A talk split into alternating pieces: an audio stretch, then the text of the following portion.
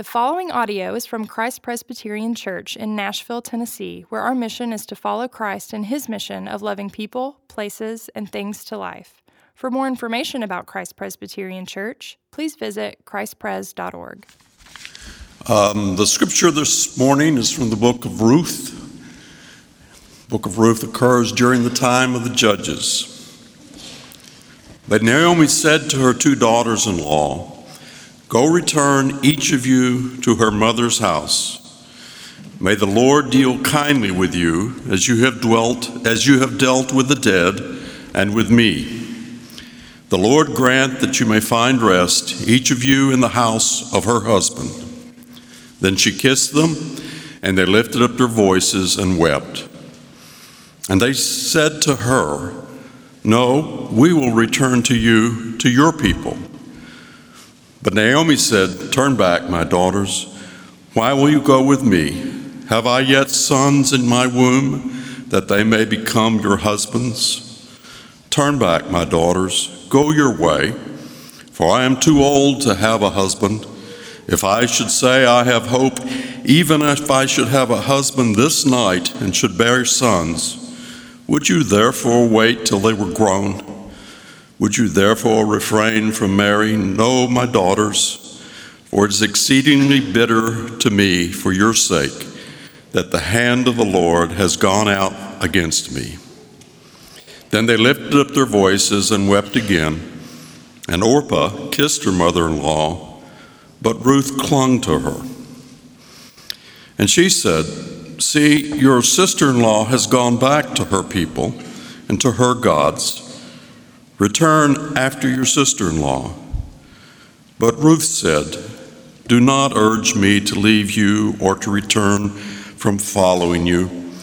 For where you go, I will go, and where you lodge, I will lodge. Your people shall be my people, and your God my God. Where you die, I will die, and there will be, and there will be buried. May the Lord do so to me and more. Also, if anything but death parts me from you. Then later in the book, Ruth 4 13 through 17. So Boaz took Ruth, and she became his wife, and he went in to her, and the Lord gave her conception, and she bore a son.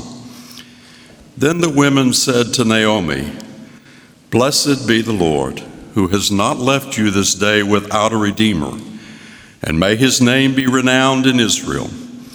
He shall be to you a restorer of life and a nourisher for your old age. For your daughter in law, who loves you, who is more, is more to you than seven sons, has given birth to him. Then Naomi took the child and laid him on her lap and became his nurse. And the women of the neighborhood gave him a name, saying, A son has been born to Naomi. They named him Obed. He was the father of Jesse, the father of David. This is the word of the Lord. Praise be to Christ.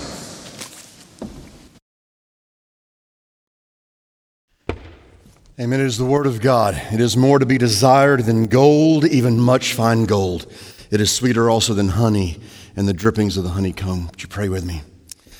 Our gracious Father, we come now with expectant hearts, with a joyful anticipation uh, that you are going to meet us and you are going to feed us with your word. Oh, Lord, give us a holy appetite uh, that we would have grace to see that wherein we fail, Jesus, the Son of God, on our behalf mightily prevails we ask it in his glorious name, the seed who crushed the serpent's head in the Alpha and Omega. Amen. Now, I want to get something uh, out of the way right at the very beginning. I couldn't decide this morning which pair of pants I was going to wear, so I decided I'd wear one of each.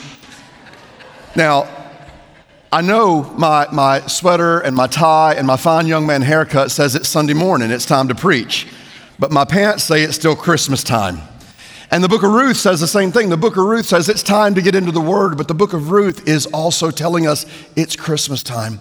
The, the book of Ruth, um, in some ways, I think we could probably come to this sermon and, and, and title it a Christmas card from the Elimelech clan. And, and on the Christmas card would be a picture of Naomi and Ruth and Boaz and a little tiny baby. Uh, Sinclair Ferguson wrote of the book of Ruth. The book of Ruth is not a work of deep theological reasoning like Paul's epistle to the Romans, yet it is full of theology. It is not a magnificent symphony on the work of Christ like the Gospel of John, yet it ultimately points to the coming of Christ. It is not full of vivid apocalyptic imagery like the book of Revelation, yet it traces the details of God's working in the unfolding of the events of history. It is not basic instruction about the kingdom of God like the Sermon on the Mount, yet it contains important lessons about life in that kingdom. Well, a couple of nights ago at our Christmas Eve service, Pastor Scott uh, told us of Jesus encountering the two men on the road to Emmaus saying, in effect, the whole of the Old Testament is about me. Every page whispers my name. What, what an epic, panoramic survey of the Old Testament that must have been. The, the, very risen, victorious, incarnate Word of God, giving a master class on the inscripturated Word of God. From the majesty of creation to the devastation of the flood, the sights and the sounds and the smell, even the stench of temple worship. T- terrible battlefield scenes uh, rivaled only by the grandiloquent prose of Tolkien's Middle Earth, the fire of the prophets, the quiet streams of Psalm 23, the lover and the beloved of the Song of Songs, all of it pointing to Christ. All of it. And here, here he walks along the road to Emmaus with them, about seven miles outside of Jerusalem, and he asks them, What are y'all talking about? Now, you know what version of the Bible that's from by now, Buzz Graham. That's from the what? The MSV, the Mid South version. What are y'all talking about? They were likely uh, returning back home from celebrating Passover, um, only this year distraught and, and confused. Uh, they, they say, in effect, to Jesus, the one we had hoped would be our Messiah was crucified by our chief priests and, and the rulers. But, but some of the women claim they've seen the tomb empty. We don't know. We don't know what to think. We just feel lost. I can only imagine that Jesus might well have slowed down and allowed them to savor the delectable delights of the book of Ruth. Leland Ryken refers to the book of Ruth as a masterpiece of narrative art. He says the book of Ruth is a quest story in which the stated goal is to find Ruth a home. Our own elder, Tom Douglas, once said that all good songwriting is good storytelling, and all good stories are ultimately about us trying to find our way home. Um, interestingly, in chapter 1, verse 6, the verb that is there and appears 12 times in the first chapter alone. The, the verb that is there is vetashuv from the root shuv. It, it appears 12 times in this one chapter, and, and it means to turn, to return. Make no mistake, the, the story begins unmistakably with a longing for home. Now, Jesus could have well said to the two men on the road to Emmaus, You, you know the story about the two women on the road to Judah? You've heard it from childhood. Well, well, let me invite you to step out of shadow into reality. I'm the point of, of that story. Let me invite you to step out of shadow and, and meet and embrace the real thing. It's, it's me. Beloved, I would, I would suggest that Ruth is exactly the kind of thing we need to be reading at Christmas time that the whole of the book of Ruth, we should read it at Christmas time. I, I would call the book of Ruth a Navidad novella, uh, an incarnation or nativity short story. Everything was falling apart, it was disastrous.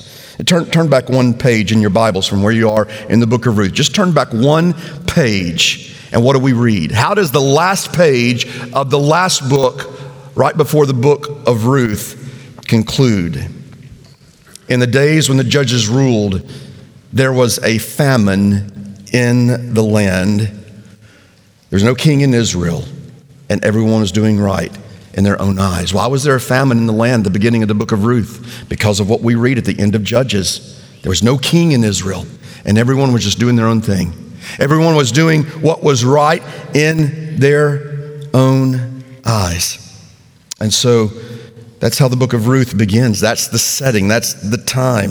In those days, in those days when judges ruled, there was a famine in the land, and a man of Bethlehem in Judah went to sojourn in the country of Moab, he and his wife and his two sons. The name of the man was Elimelech, and the name of his wife, Naomi. The names of his two sons were Mahlon and Chilion.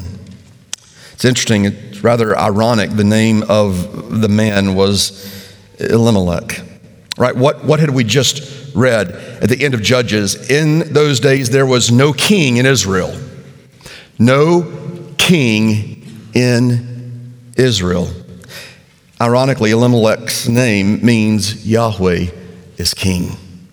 And his wife, Naomi, joins him as they leave the barrenness of Bethlehem. Again, ironically, from two words in the Hebrew, uh, beit, which means house, and lechem, which means bread. They leave the house of bread. Bethlehem is the house of bread. But Elimelech, Yahweh is king, leaves the house of bread because there is no king in Israel, and famine has spread, and they, they have to go. They make, they make the decision. It, it would appear their, their thought processes were something along the lines of uh, Yahweh has failed to provide. The Lord has failed to provide bread for us, and so we will go to the pagan land of Moab. Now, if you think about the book of Judges, if you go back to Judges chapter 3, we realize that the Moabites were a brutal people. They had abused the people of God. They had gone after the people of God. They were a pagan nation. But Elimelech and Naomi go there. Um, we'll go to the land of Moab. You know, God had promised to take care of the people, to take them, and we read this in Exodus chapter 3, verse 8, to where a land flowing with, you remember, milk and honey. Everything they could have had for their sustenance, for their delight. God promised that He was going to provide. And yet they needed only trust him and obey him. It's like the old hymn, there's a lot of truth. When we walk with the Lord in the light of his word, what a glory he sheds on our way. While we do his good will, he abides with us still, and all who will trust and obey, trust and obey, trust and obey. To be happy in Jesus, there's no other way but to trust and obey. You see, God had warned of the dire consequences of disobedience to his covenant. In fact, I want you to turn to the book of Deuteronomy. Deuteronomy is the last book of the Pentateuch, or the last of the first five books of the Bible. And I want you to look at chapter 28. And let's hear the word of the Lord in chapter 28, beginning in verse 15. The Lord says, But if you will not obey the voice of the Lord your God, or be careful to do all his commandments and his statutes that I command you today, then all these curses shall come upon you and overtake you. Cursed shall you be in the city, and cursed shall you be in the field. Cursed shall be your basket and your kneading bowl. Cursed shall be the fruit of your womb and the fruit of your ground, the increase of your herds and the young of your flock. Cursed shall you be when you come in, and cursed shall you be when you go out. The Lord will send on you curses, confusion, and frustration in all that you undertake to do until you are destroyed and perish quickly on account of the evil of your deeds because you have forsaken me. The Lord will make the pestilence stick to you until he has consumed you off the land that you are entering to take possession of it. The Lord will strike you with wasting disease and with fever, inflammation, and fiery heat and with drought, and with blight, and with mildew. They shall pursue you until you perish, and the heavens over your head shall be bronze, and the earth under you shall be iron. The Lord will make the rain of your land powder from heaven. Dust shall come down on you until you are destroyed. Now, I know some of you are thinking, David, didn't you say something about Ruth being real Christmassy and like a Christmas card? Can we get back to that? But in some ways, the book of Ruth begins with the dire consequences of this kind of turning away from the Lord, of this kind of rejecting the Lord and his covenant. And so in the house of bread in, in Bethlehem, there was no bread and there was no king in Israel. And now, for the time we have this morning, I, I wish that I could just read the whole of Ruth. It's really that captivating. It's such a sensory oriented book. You can smell it, you can taste it, you can hear it, you can see it, you can feel. I mean, this is such beautiful Hebrew literature. It's so sensory oriented. It appeals to our, our desire to taste, it appeals to our desire to smell and to touch. The Word of God is often like that, isn't it? So captivating. I wish we could read it. I would encourage you today, just take time and, and read straight through the whole book of Ruth. It might take you 25 minutes or, or so just to read it from beginning to end. Again, it's a novella, it's a short story. Instead, what I'm going to try to do is to draw some pictures. Yesterday, one of uh, my daughter Lydia's gifts for Christmas was a, a whole set of Mitsubishi art pencils. I geek out on pencils, all right? I geek out on pencils. I think Mitsubishi, they're Japanese pencils. Uh, I also think Blackwing. You can ask Pastor Scott, he geeks out on Blackwings as well. If you know, you know. Um, this set came with every grade of graphite, uh, 22 pencils from 10B to 10H, and she was thrilled to get it. Now, I am not, by anyone's um, estimation, a sketch artist. I just geek out on pencils and fountain pens. But for those of you who are artists, if you know, you know. And I can't wait to see what she is going to draw. But what I want to do this morning is to take a, a, scripture pencil and to try to draw for you a, a picture of four people briefly Naomi and Ruth, Boaz, and a little baby boy. You see, whenever God does a thing, He's always doing a million things. Their stories intersect right? Their stories seem disparate in ways, but they intersect. And whenever God is doing a thing, He's always doing a million things, all for the display of His redeeming chesed. Can you say that with me? A little Hebrew lesson this morning. Say it with me chesed. Chesed. You have just spoken the word in Hebrew for grace or covenant love. The chesed love of God, the grace of God, his chesed love is on display on every page. Uh, Naomi has sojourned with Elimelech. That's the word, lagur in the Hebrew. It, it, means a temporary stay. In fact, that's why in the NIV it says that Elimelech and Naomi go to Moab to live for a little while. They go for a little while, just, just a little while the Lord is not meeting our needs. Let's just, let's just take matters into our own hands for a little bit, just for a little while. Or any of you this morning telling yourself, we'll come back to the Lord in time. I'll do my own thing just a while longer, right?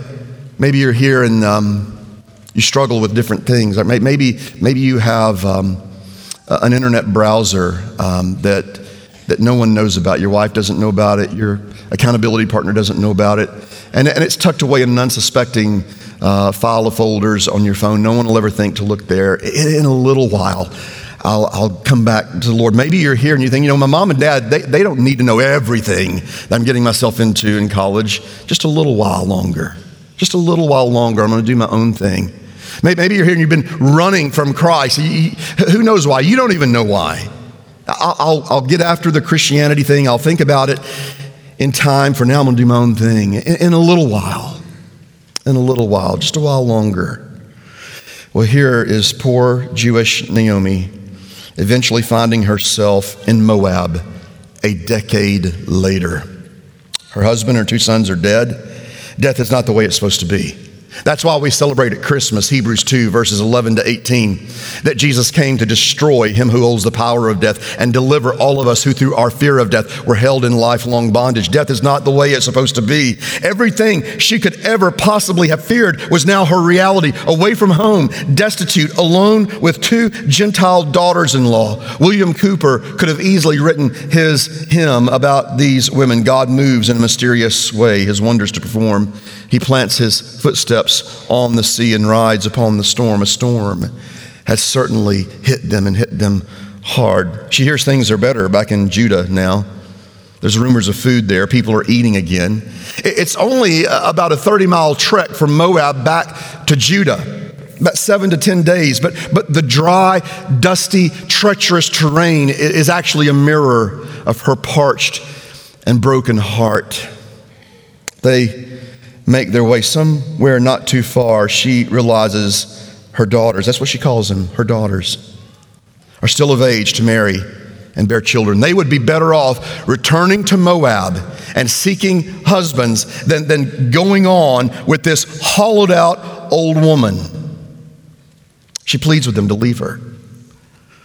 They both weep and they kiss her and they promise to return with her to her people. But then Orpah thinks better of it and goes back to Moab as the text makes clear to her gods.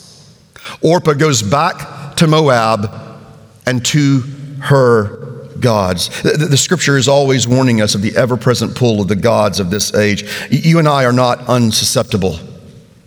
I believe, in fact, that the Lord of the church is preparing to shake the church awake today and raise us up from the dull slumber of our tolerance and even our embrace of the gods of this age. But it's a sermon for a different time. Let me ask you do you ever, you ever think about where Naomi is and, and think, man, I, I have felt like her before? Right? She tells us all that we need to know about how she feels and about what she knows to be true. Sometimes these things are in, in conflict in our hearts, what we feel and what we know.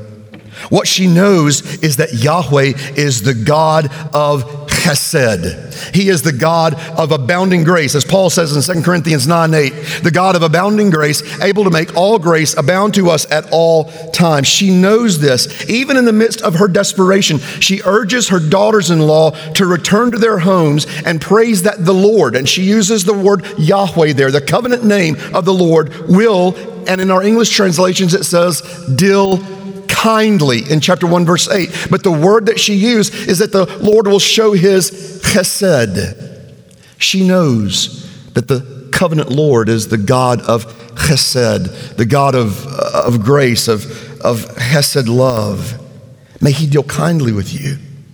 But Naomi is like us. Sometimes our theology doesn't always make it to doxology. Look at chapter 1, verse 21. I went away full, and the Lord has brought me back empty. Why call me Naomi when the Lord has testified against me and the Almighty has brought calamity upon me? She is convinced that God has turned away from her, that her suffering is proof that He is so done with her. If you've ever felt that way, you're not alone. You're going through a storm, you're going through some suffering, and you think, this must be my fault. This is evidence that God is not happy with me, that God is a, a, about finished putting up with me. This, this, is, this is proof that He is not going to tolerate me much longer. Well, here's the good news of the gospel, okay? You're right. God's not going to tolerate you. God is not going to put up with you. We put up with stuff we don't like. We tolerate stuff we don't like. The promise of Scripture is that He will never tolerate you. He will never put up with you. Zephaniah 3:17, He rejoices over you with loud singing. He delights over you. But you know how Naomi feels. We've all been there. And she's convinced of it. So there's a little sketch, a little drawing uh, of Naomi and, and where she where she is. And, and again, we, we can we can relate. Maybe, maybe just this Christmas, um, life has just taken all of your pain and your loss and your failure and your lostness and your loneliness and, and put it into a blender and press the button and you're like, hey, this is a fitting smoothie for the last couple of years. Um, I mean, really, where, where do you feel like God has dealt bitterly with you? Where do you feel like He has dealt bitterly with you. My name is not pleasant. My name is Marah, bitter. Call me bitter, she says. Now you may be asking, David, I just don't get it. Nothing you have said makes me feel merry and bright thus far. What could possibly be Christmassy about this little book of the Old Testament? I'm glad you asked. The next person I want you to consider is Ruth. We've heard what Naomi feels Lord is doing to her in verse 21. Now let's hear the Lord's heart for Naomi in chapter 1, verse 22. And we're going to read it. And, and, and, I'm, I'm wondering, as we read this, would, would it be okay if, if I let you hear it in the way that Naomi would have heard it? Would it be okay if, if I read it in the very language that God originally inspired it and, and we filled the rafters with the very words that Ruth spoke to Naomi? Uthmar, Ruth, Al Thifgo B. Lazbek, Ishub, Makriki Alasher, Thliki Alk, Ubasher, Thlini Alin, Omp Omni, Uliaik Ali Basher, Thmuthi Amuth Ushim Agber Ki Yoshi, Euili Ikri, Isifki Imuth, Ifrid Bini Ubink. And what did she say to her? She had told her, Do not urge me to leave you. Do not urge me to return from following you. For where you go, I will go. Where you lodge, I will lodge. Your people will be my people. Your God, my God. Where you die, I will die, and there I will be buried. May the Lord do so to me, and more also, if anything but death parts me from you. Such covenant love. That's why, that's why we could read what we read in verse 21 and verse 22. So Naomi returned, and Ruth the Moabite, her daughter in law, with her, who returned from the country of Moab, and they came to Bethlehem at the beginning of the Harley bar. Listen, there are two things I want you to understand about this verse, two things I want you to notice. Number one, Ruth is with her. Why is Ruth with her? It's because of that covenant promise that Ruth had made that we just heard. Because of that covenant promise, I am not going to leave you or forsake you, Naomi. Where you go, I will go. Your people will be my people. Your God will be my God. Ruth is with her. She's all in. She is all in. She is going to leave with Naomi, claim her people, turn away from the false pagan gods of Moab, worship her God, die and be buried where Naomi dies. This is more than a sort of uh, moral to the story. See, daughters in law and mothers in law really can get along. This is Ruth saying, Yahweh is my God now. And what did Naomi have of this world's goods to entice Ruth? What did she have to, to offer Ruth? And yet she is the one person who has pointed Ruth to the God of Israel. Whatever Naomi thinks of her failures and losses, she is the evangelistic key to Ruth being one of the women who gave us Jesus. Ruth needed Naomi to point her to the grace, the chesed of Yahweh in the first place. Naomi needed Ruth to remind her that the chesed, the grace of God, would be on the chase in her life from Bethlehem to Moab back to Bethlehem all the days of her life. So, the first thing I want you to notice Ruth is with her. But then the second thing that I want you to notice look back at the text, verse 22. When did they come to Bethlehem? Do you see it there in the text? What's the little detail there in the text? When did they come back to Bethlehem? The beginning of the barley harvest. Merry Christmas. Merry Christmas. Do you, do you smell the aroma of the warm bread filling the house again? Barley season. Let's follow the breadcrumbs all the way to Christmas. Naomi had lost everything, or so she thought. But she has a daughter who will not leave her. Why? Why would Ruth not leave Naomi? Well, it was because of a promise made to a serpent. All the way back in Genesis chapter 3, verse 15, God made a promise to a serpent that the seed was going to crush his head. Does it dawn on you that the first pronouncement of the gospel and its victory in the Bible was declared over the serpent? God's grace is on the chase in Ruth's life. She's not going to leave Naomi because God promised Joshua back in chapter 1, verses 1 to 9 I will never leave you or forsake you. I am committed to my promise that the seed will crush the serpent's head. And I will stay committed to that promise through you, Joshua. I will stay committed through the time of the judges, even though there's no king in Israel and everyone's doing their own thing. I will remain faithful and I'm going to remain faithful to Ruth because I've got a promise to keep, a promise I made to a serpent, all the way back on the third page of the Bible. Ruth is not going to leave her because God has a promise to keep. Everything's going according to plan. Third person I want us to consider Boaz. Look at the beginning of chapter 2. Now, Naomi had a relative of her husband's, a worthy man of the clan of Elimelech, whose name was Boaz. Not only does she have a daughter, she has a relative. These pivotal next couple of chapters, I only wish we had time just to read the whole of it. I would encourage you to do it today again. But we are reminded uh, in chapter 2, verse 2, that Ruth is a foreigner, an outsider.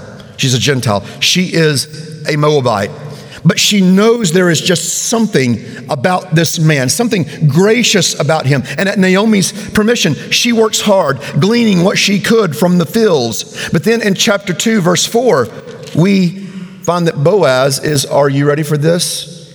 From Bethlehem. Boaz comes from the house of bread.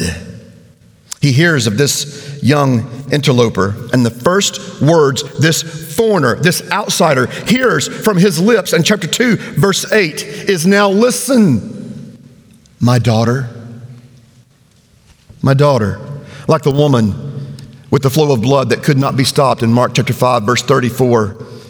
She's ostracized. She knows that she is unclean and she is sinful, and no one wants her around. Yet she presses through the crowd to touch the hem of Jesus' garment. And we read in Mark's gospel, he feels power go out from him. And he says, Who touched me? And the disciples said, Are you what?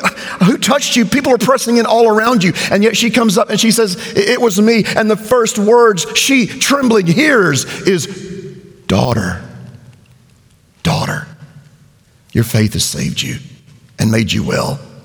The first words she hears from the lips of the man who not only healed her body, but has healed her broken heart is daughter. And the first words that Ruth hears from this man of grace is listen, my daughter. She's an outsider. What does she have to bring to Boaz? Nothing but her need. Her hands were empty before him. That's why we sing at Christmas time, What can I give him poor as I am? If I were a shepherd, I would give a lamb. If I were a wise man, I would do my part. But what can I give him? I'll give him my heart. I'll give him my heart. Boaz insists that Ruth glean in his field. He dignifies her by making her part of the team.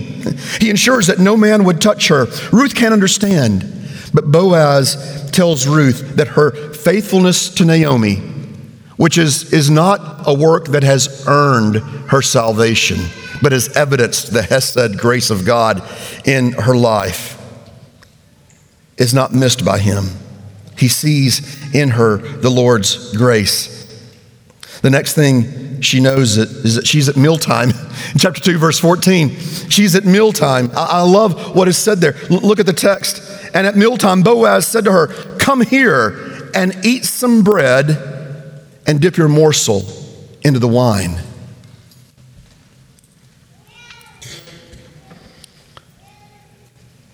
Boaz is a man, chapter 2, verse 20. Are you ready for this?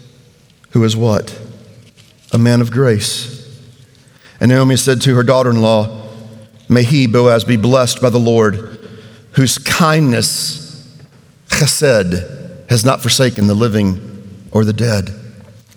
Chesed in Naomi's life, Chesed in Boaz's life. He's a man of Chesed. He is our Redeemer, Naomi says. You see, in Deuteronomy chapter 25, verses 5 to 10, we have what we we, we know as the Levirate law from the Hebrew word levir, which means brother in law, wherein the brother in law of a widowed woman would father a child and thereby taking care of and providing for that widowed woman. The word for redeemer here is the Hebrew word gael, and it comes from the word in Hebrew galal, which means to redeem. In Exodus chapter 6, verses 6 to 8, we read that the Lord is the goel. He is the redeemer of his people. He redeems, Psalm 103, verse 4, our life from the pit. And likewise, his people were to act redemptively. You and I, we are to be redemptive people. And that's what Boaz is doing. Yet in integrity, he, in chapter 4, knowing the law of God, loving the law of God as he does, discusses with a relative who is nearer to Naomi than even he is. He discusses this situation and suggest that this relative should take Ruth to be a husband so that this family would not be destitute. Yet this man who is unnamed um, considers it, but he doesn't want to risk how that might impact the inheritance he's already set aside for his own children. And so, like Orpah back in chapter one, he chooses his own way rather than the law of the Lord. And as we read through the chapter, um, Boaz redeems Ruth because she comes in and she presents herself to him and says, I would be your wife. You would be my redeemer. Now, please understand Ruth has already evidenced chesed in her own life. Back in chapter 2, verses 9 and 10, Boaz notices in, in her that the hesed grace of God is at work in the way that she has taken care of, of Naomi. And now she comes into him, and she was not being immoral. I realize this is very sensory oriented language. You might even be tempted to think that it is sensual language as she comes and uncovers his feet and she says to him, Spread your wings over me. This is, this is sensory oriented language. There is nothing that is, that is sexually tawdry or in, inappropriate. She's not coming in seeking to tempt Boaz late in the evening and full of wine. Quite the opposite.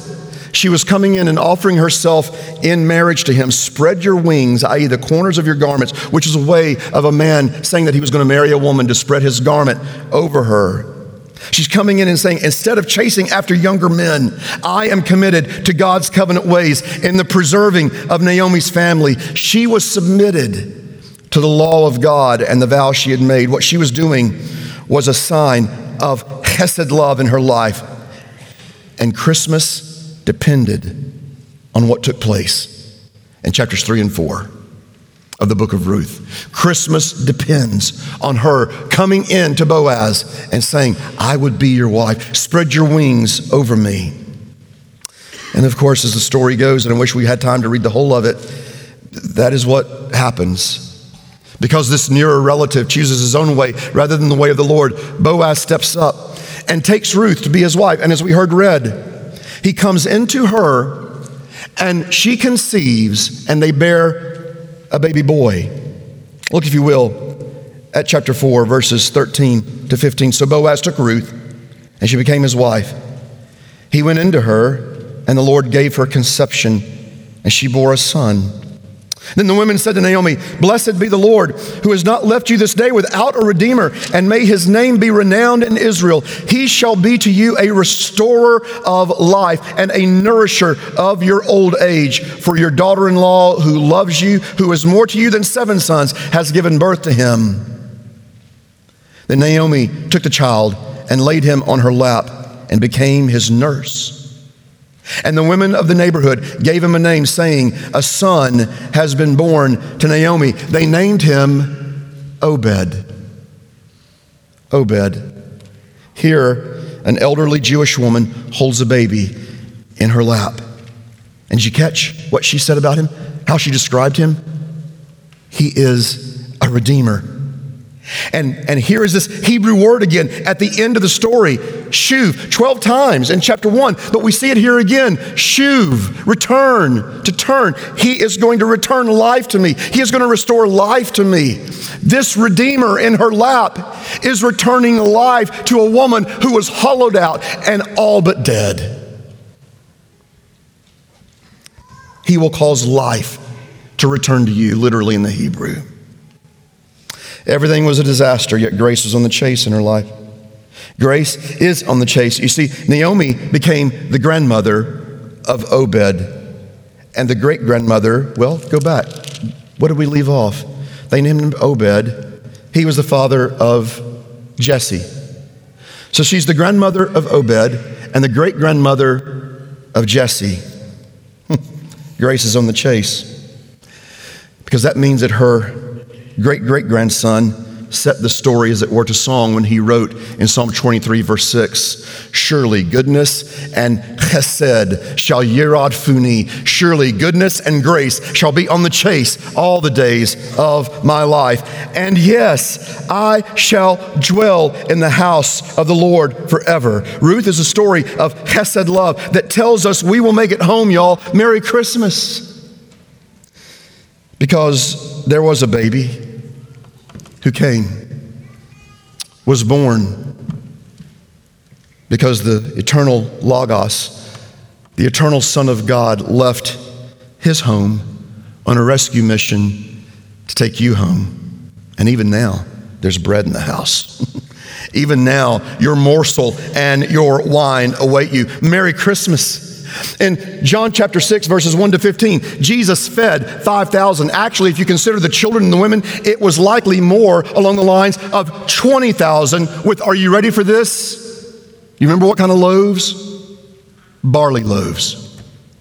He fed them with barley loaves. And later in that same chapter, verse 35, Jesus says of himself, I am the bread of life.